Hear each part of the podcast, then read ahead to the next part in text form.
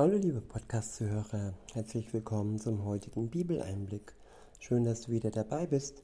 Heute habe ich äh, mal wieder einen Vers, aber es ist ein sehr, sehr tiefgründiger Vers. Er steht in dem Buch der Sprüche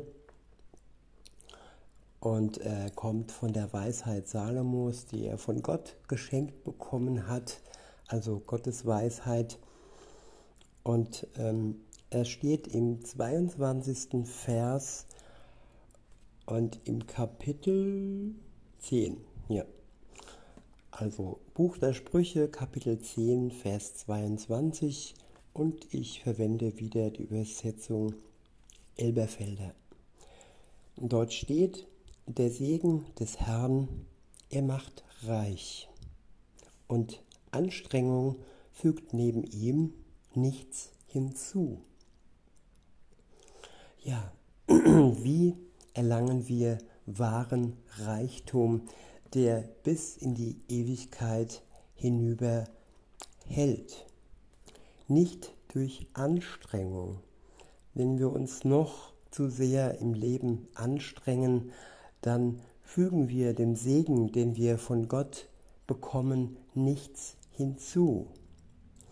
Wir können nur dann für Gott wirklich den Reichtum vermehren, wenn wir uns für ihn nicht menschlich abkrampfen und anstrengen, sondern ja, er durch uns, durch seinen Segen, durch seinen Geist uns erst die Möglichkeit gibt, dass wir diesen Segen, diesen Gewinn, den wir umsonst bekommen haben, ohne dass wir ihn sowohl hätten kaufen können oder auch durch irgendeine Tat hätten ähm, ja, erpressen können. Nein, den Segen Gottes gibt es aus reiner Gnade heraus und seine Erlösung ebenso.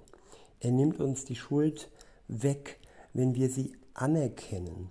Das ist das Einzige, was wir äh, tun müssen dass wir uns unserer Schuld bewusst werden und dass wir einsehen, dass wir gegen seine guten Gebote übertreten haben, gegen das eine große Gebot, dass wir unsere Mitmenschen lieben sollen.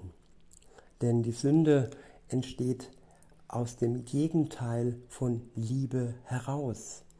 Wenn wir die Liebe Gottes in uns tragen, dann können wir all seine Gebote ohne Krampf und ohne menschliche Anstrengung erfüllen. Das muss uns bewusst sein, dass nichts ähm, aus Krampf und aus menschlichem Wollen entsteht, sondern alleine ähm, das Gute durch den Geist Gottes, der in uns wohnt, ähm, entsteht. In diesem Sinne wünsche ich euch noch einen schönen Tag und sage bis denne.